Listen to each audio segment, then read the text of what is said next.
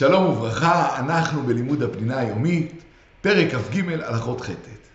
אחרי התחנון, שאחרי תפילת העמידה, אומרים חצי קדיש.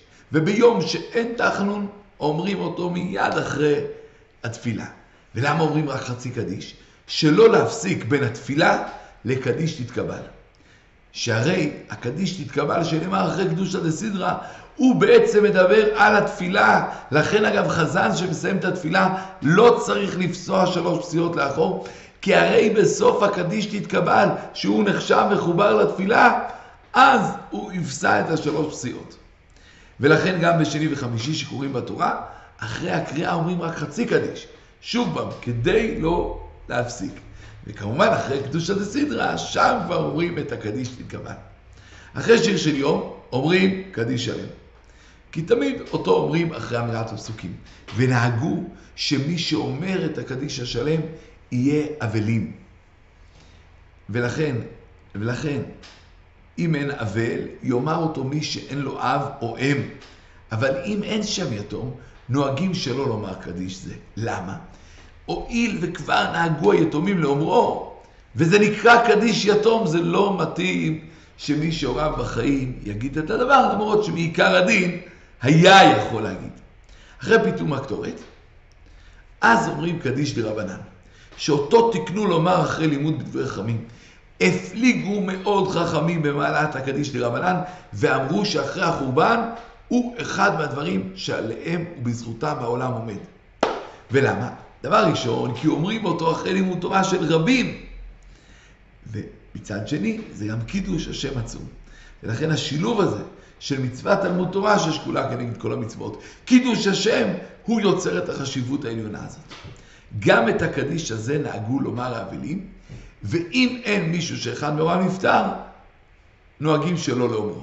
אמנם עיקר הדין, החזן יכל לומר, כי זה לא נקרא קדיש יתום.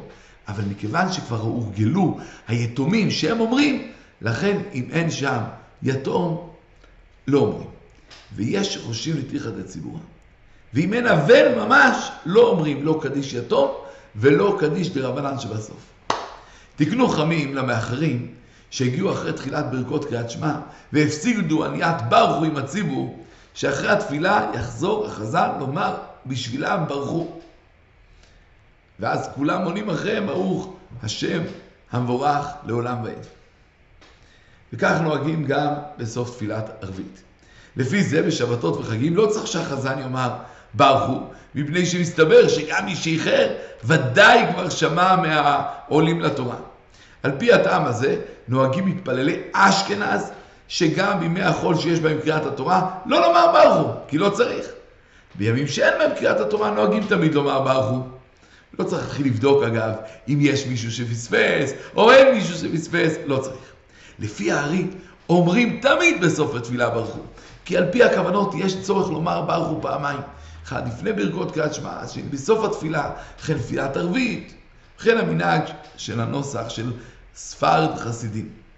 לכל הנוסחים, המקום של הברך הוא אחרי הקדיש דרבנן, שהוא הקדיש האחרון, ואז יוצא שגם אחרון המתפללים שאיחר מאוד מאוד, יספיק לשמוע אותו.